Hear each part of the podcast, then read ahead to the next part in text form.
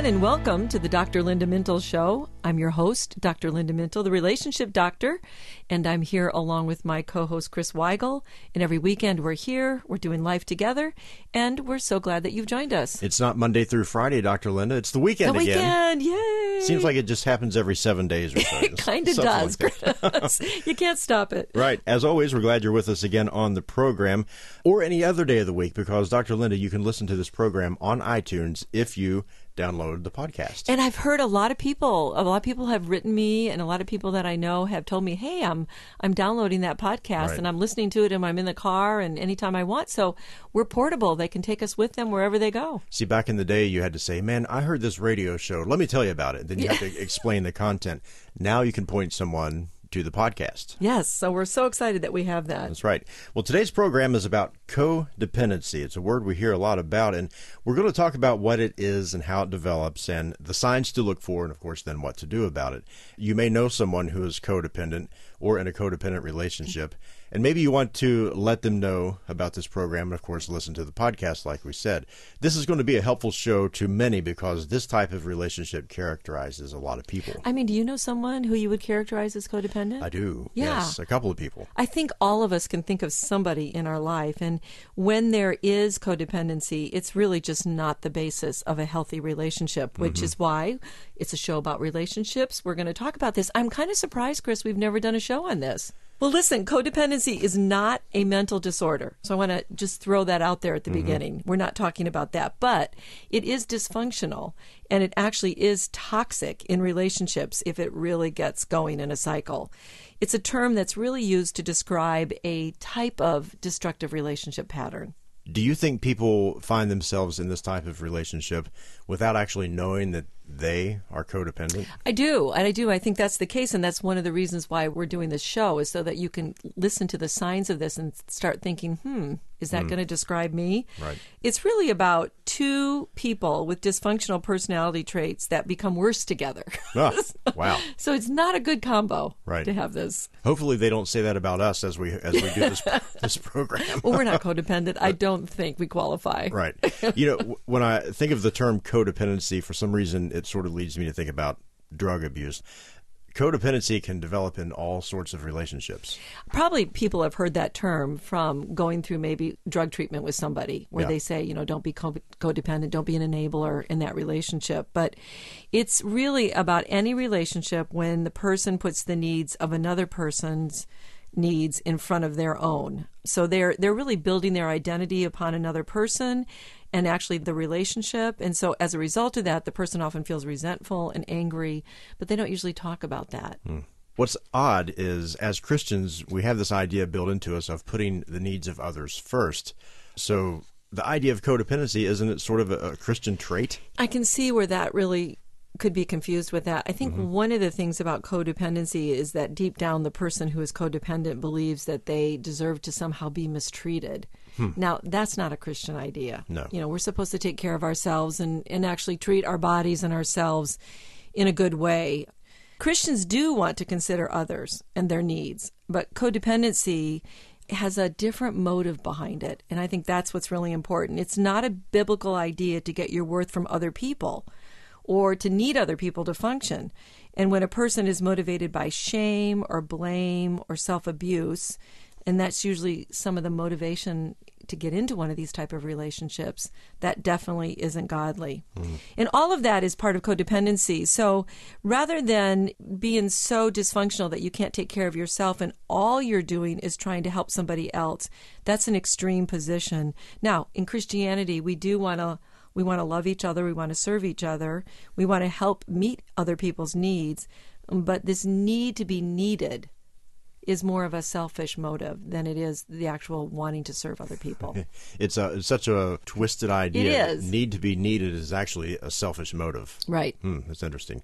Let me ask you this: two people who rely on each other, they're in a relationship, they need support and love, and both value the relationship. Would you call that normal, or because of the way I described it, would it be codependent? No, that would be healthy and that would be normal. Now, if a person feels un- worthless unless they're needed by that other person, or they're making constant self sacrifices for the other person and not getting anything back in that relationship, mm-hmm. then that's codependency. In other words, the codependent person is only happy when they're making extreme sacrifices for their partner. They feel they must be needed by this other person to have any kind of purpose at all. Okay. So we've unpacked this a little bit. We have a, an, an, idea of what codependency is. What are some examples of this? So let's let's use this one example with a parent and a child because we don't always think about parent child being in a codependent relationship. Yeah. But a parent expects to control an adult child, especially this happens more with adult children. Right. So let's say a parent expects to control an adult child because of the parent's financial support of the child. Uh-oh. So we know a lot of people like that, right? They're right. kind of dependent on their parents to help them. So a friend won't confront another friend uh, about his drug use for fear of losing a relationship with him. Mm-hmm. So that can be codependent. You know, I'm not going to really be truthful about this because I'm afraid that the person might walk away. So you have this kind of codependency on each other. The same with the parent and adult child. They have a codependency because, well, I need my parent for the support. I won't really confront my dad or mm. my mom on what's going on because I really need them in a different way.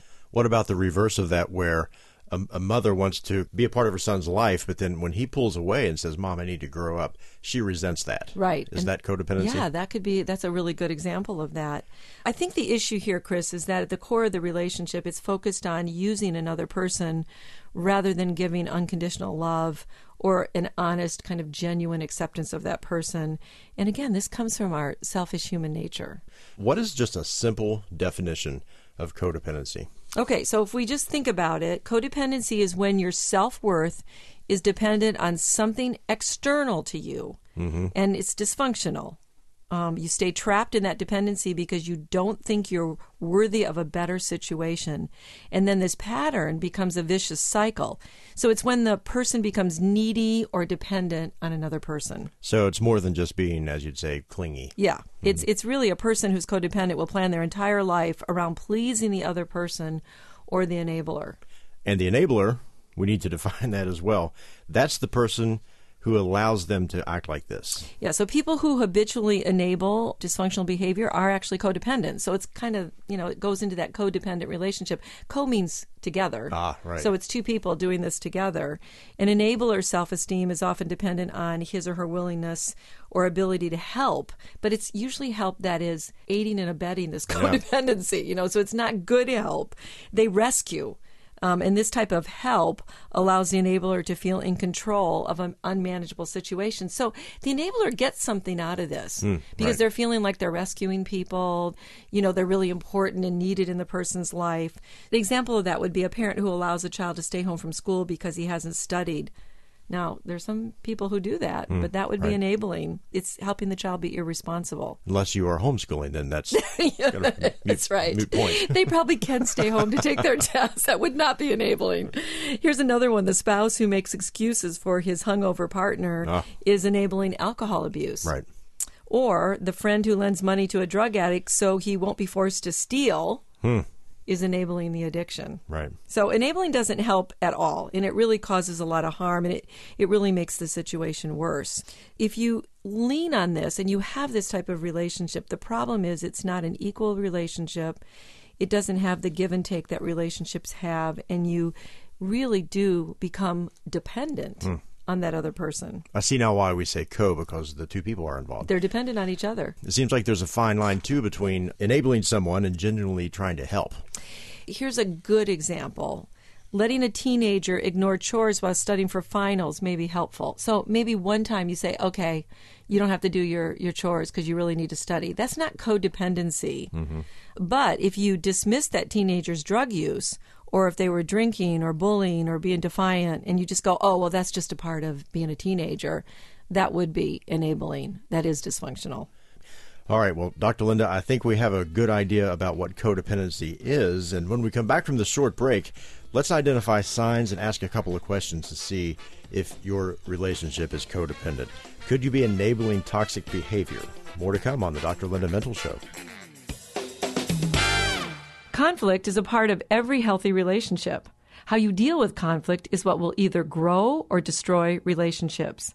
Do you avoid? Maybe you become highly emotional and then regret what you said or did. Getting control of our emotions is not always easy, but it is possible. Hi, this is Dr. Linda Mintle, and I wrote the book We Need to Talk in order to help all of us deal better with conflict. Welcome back to the Dr. Linda Mintle Show, and today's topic is codependent no more. And we have a lot more to talk about, but before we move on, I want to remind you to check out Dr. Linda's website, drlindamintle.com. There you will find her blogs, books, and you can connect on social media. And remember, an easy way to know what Dr. Linda is writing about each day is to follow her on Twitter and Facebook at Dr. Linda Mintle. And of course, you can listen to the podcast on iTunes anytime.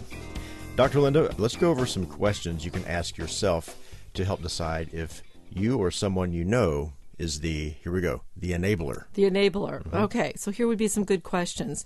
Do you ignore unacceptable behavior? Do you find yourself resenting the responsibilities you take on? Do you consistently put your own needs and desires aside in order to help someone else? Do you have trouble expressing your own emotions? Do you ever feel fearful that not doing something will cause a blow up or make the person leave you or eventually even result in violence? Do you ever lie to cover for someone else's mistakes? Do you consistently assign blame for problems to other people rather than the one who is really responsible? And final question, Chris, is do you continue to offer help when it is never appreciated or even acknowledged? When you spell it out like this, I think of this person. They have to live in a uh, tormenting type situation for them. Well, they're always trying to rescue that person. So think about it when you're always trying to get a person out of their problems, you're having to lie and manipulate and cover up and do that kind of thing rather than making the person responsible. And that, that really is why it's such a problem. How does this type of relationship develop in the first place?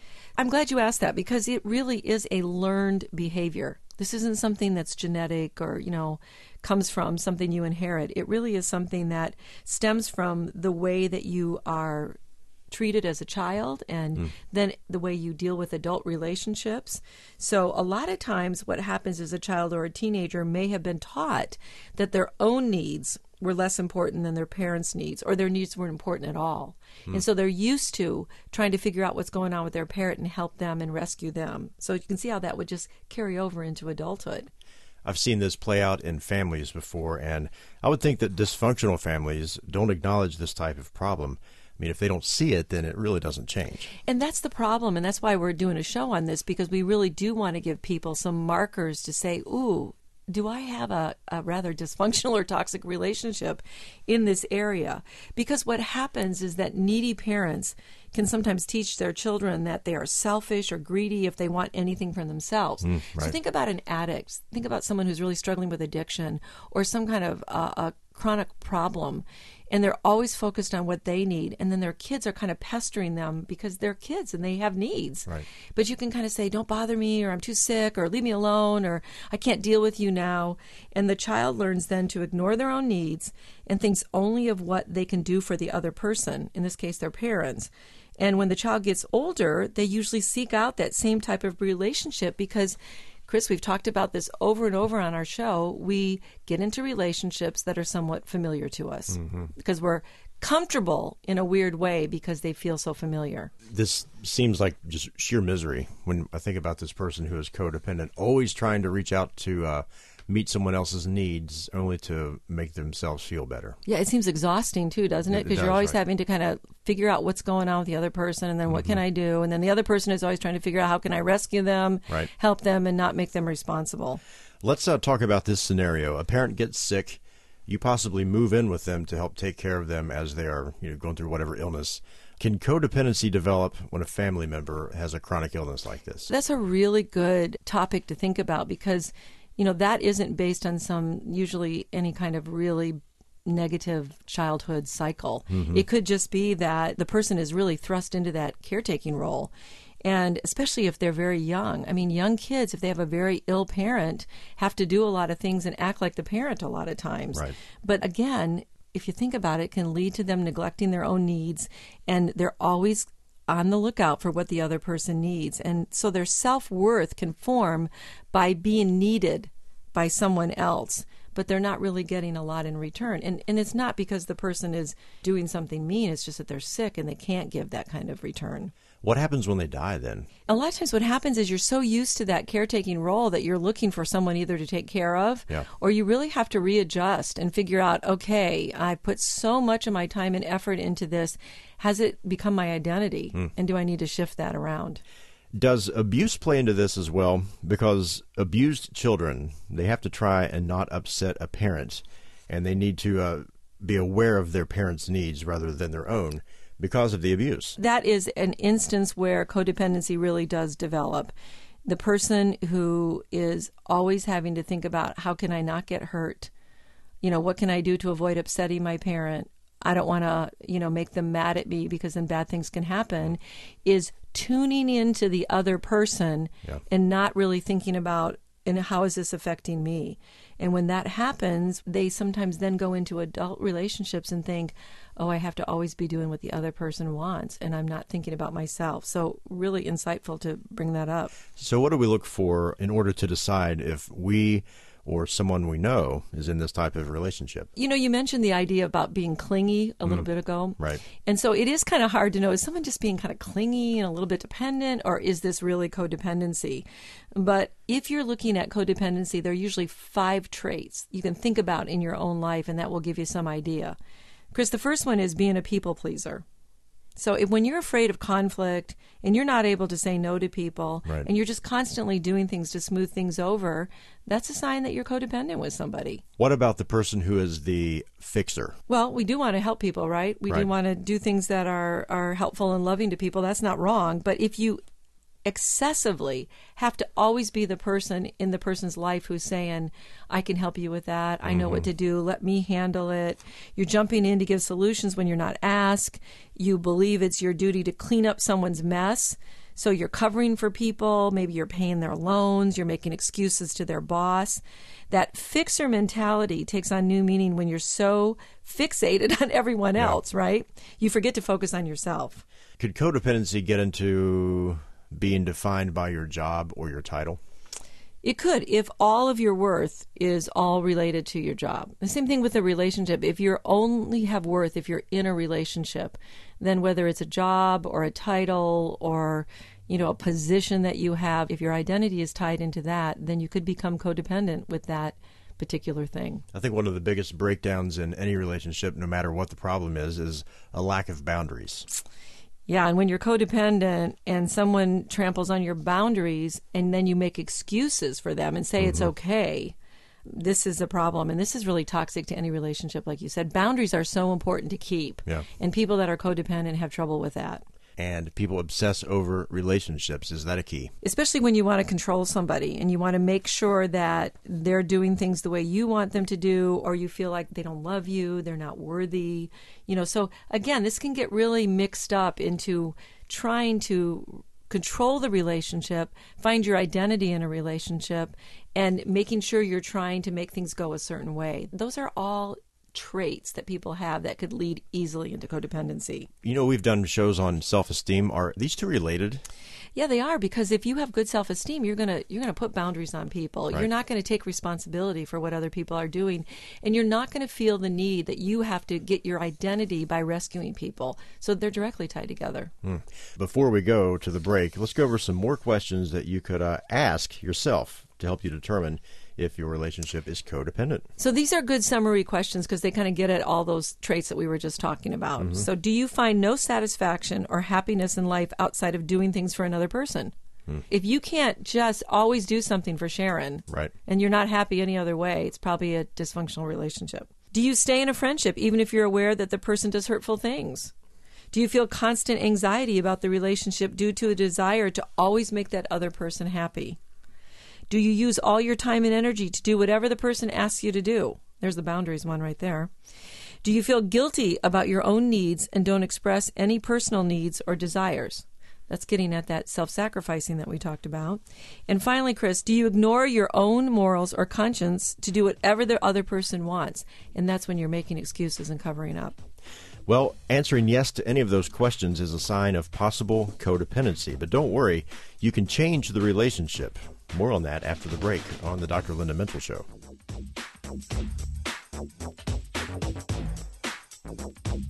Everyone worries, don't they? Well, just listen to the nightly news or read the economic forecast or even talk to your family. Hi, I'm Dr. Linda Mintle. Opportunities to worry present themselves many times during our day. So, why would God tell us not to worry when it almost seems like it's impossible? First, he knows the physical damage worry does to our bodies. Second, he wants to calm us down by taking the burden of control away from us. Hey, we don't have control, no matter how much we think we do. He does. And third, he wants us to trust him. The root of worry is doubting God. Doubt is not trusting that God is who he says he is, or he will do what he says he will do. So every day, take your worries to God. Rehearse His goodness, accept His grace, and walk in the confidence that He is in control and He's working all things for your good. Well, the other day I was cut off the road by a driver. Everything in me wanted to yell, Hey, watch out! But I restrained myself, knowing that yelling at the driver would not do much good. And really, it wasn't the best way to deal with my anger. You know, anger easily rises up in most of us. And while anger is a natural emotion, we need to deal with it the right way. So it's not wrong to be angry, but how you deal with your anger is what counts. The Bible tells us, be angry, but do not sin. So, what is the biblical way to handle anger? This is a question I answer in my short and easy book to read, Breaking Free from Anger and Unforgiveness. This small book has sold over 130,000 copies. It's because of how practical and helpful it is to everyday living. So, if you want to be angry, but not sin, practice what Scripture teaches us. Breaking Free from Anger and Unforgiveness is available on my website, drlindamintle.com. That's drlindamintle.com and also available online where books are sold.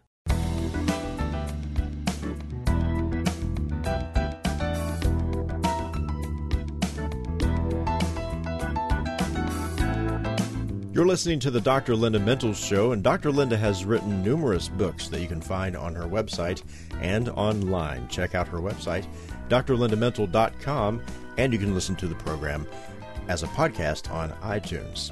Uh, Dr. Linda, as we uh, begin to wrap up the program today, we're talking about codependency. And if you are the enabler in a codependent relationship, give us some tips on changing that pattern. Okay, so you got to remember to stay strong in these things, but there is a way to change this. You know, one person can say, I'm not going to continue to do the things that I've been doing. So the first one would be stop covering up the fact that the person you love or you want to help has problems. Hmm. You know, you need to make sure that they see the consequences of that behavior, and that's about the only way the person's going to change. So stop covering up. You'd stop giving your loved one money, clothing, gift cards and other gifts if they have an addiction because addicts are known for taking advantage of the people who love them. Well, this can be hard at first, obviously, but uh, clear boundaries, like we said in the uh, previous segment, need to be established in order to avoid having this continue in the future. And I think that's hard because you, people do it from a willing heart. You got to remember that addiction is a chronic brain disease, and they will do anything to get what they want once they're in a compulsive use state. Mm. You know, it's really hard on the people on the other side because they're like, well, maybe if I give them the money or maybe if I help them with their car or do something, but then they don't realize that that's going towards the drugs. Well, you mentioned the, at the beginning of the program, maybe if I give them the money, they won't go out and steal. Yeah, but, but they have a drug problem. Yeah, and so they're going to use that because the brain is saying get that drug no matter what. Right. Mm-hmm. So you got to be really careful with that one. If you're the enabler, you have to stop trying to control and manipulate everything. That's a harder one for people to wrap their brain around. If they're trying to control the other person so the person doesn't get out of control, then you're enabling that. So encourage the person to get their own help. Stop trying to rescue them because you can't change them. Make your loved one stay true with obligations, and this would be hard too. Stop making excuses on why they act the way they do or why they blow off important dates and meetings. You need to hold your loved one responsible for their obligations so they can go out into society as a contributing member. And sometimes a hands off approach, even though it's difficult, it can be beneficial. You're no longer their crutch. That's right. And it's hard to do this when you make that change, but if you do these things we're telling you to do as the enabler, you're going to get out of that role. And here's the final one, Chris. Stop thinking about your loved one's reaction.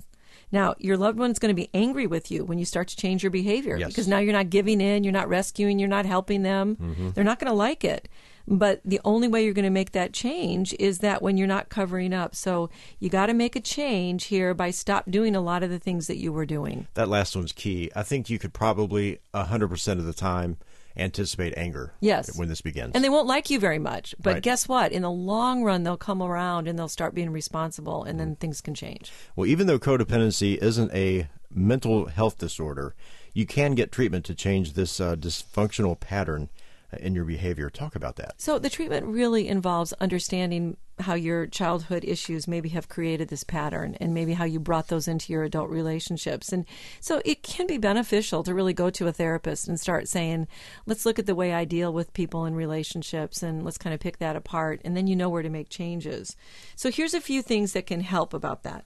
Take some small steps towards separating yourself a little bit in the relationship. Maybe find a hobby or something mm. you can do outside of that relationship.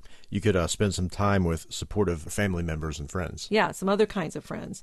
And the enabler must decide that they're not helping their codependent partner by allowing them to make these extreme sacrifices. So it's an intentional decision that you make to make a change. Say goodbye to abusive behavior.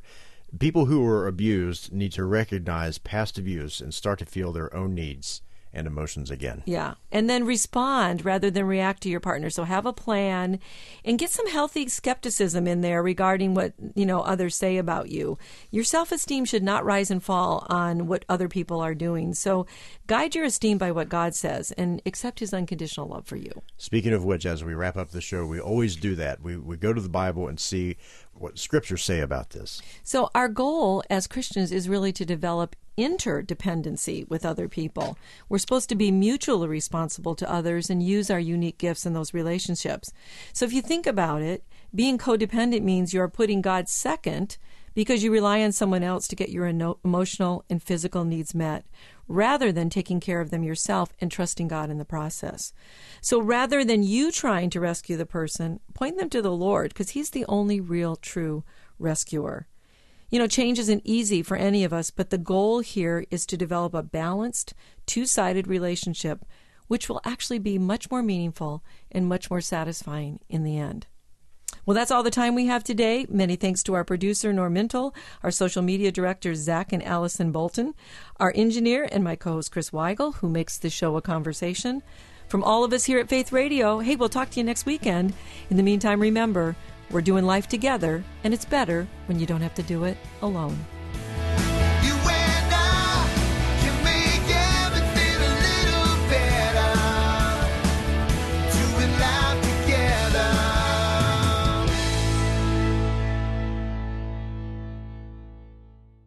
Well, thanks for listening to this conversation from the Dr. Linda Mintle Show. These podcasts are available because of listener support. You can make a gift now at myfaithradio.com. And thanks for sharing this audio link with a friend and helping us grow the impact of the Dr. Linda Mintle Show. Also, take a moment to subscribe to the podcast today at iTunes or your podcast player, and you'll never miss a show.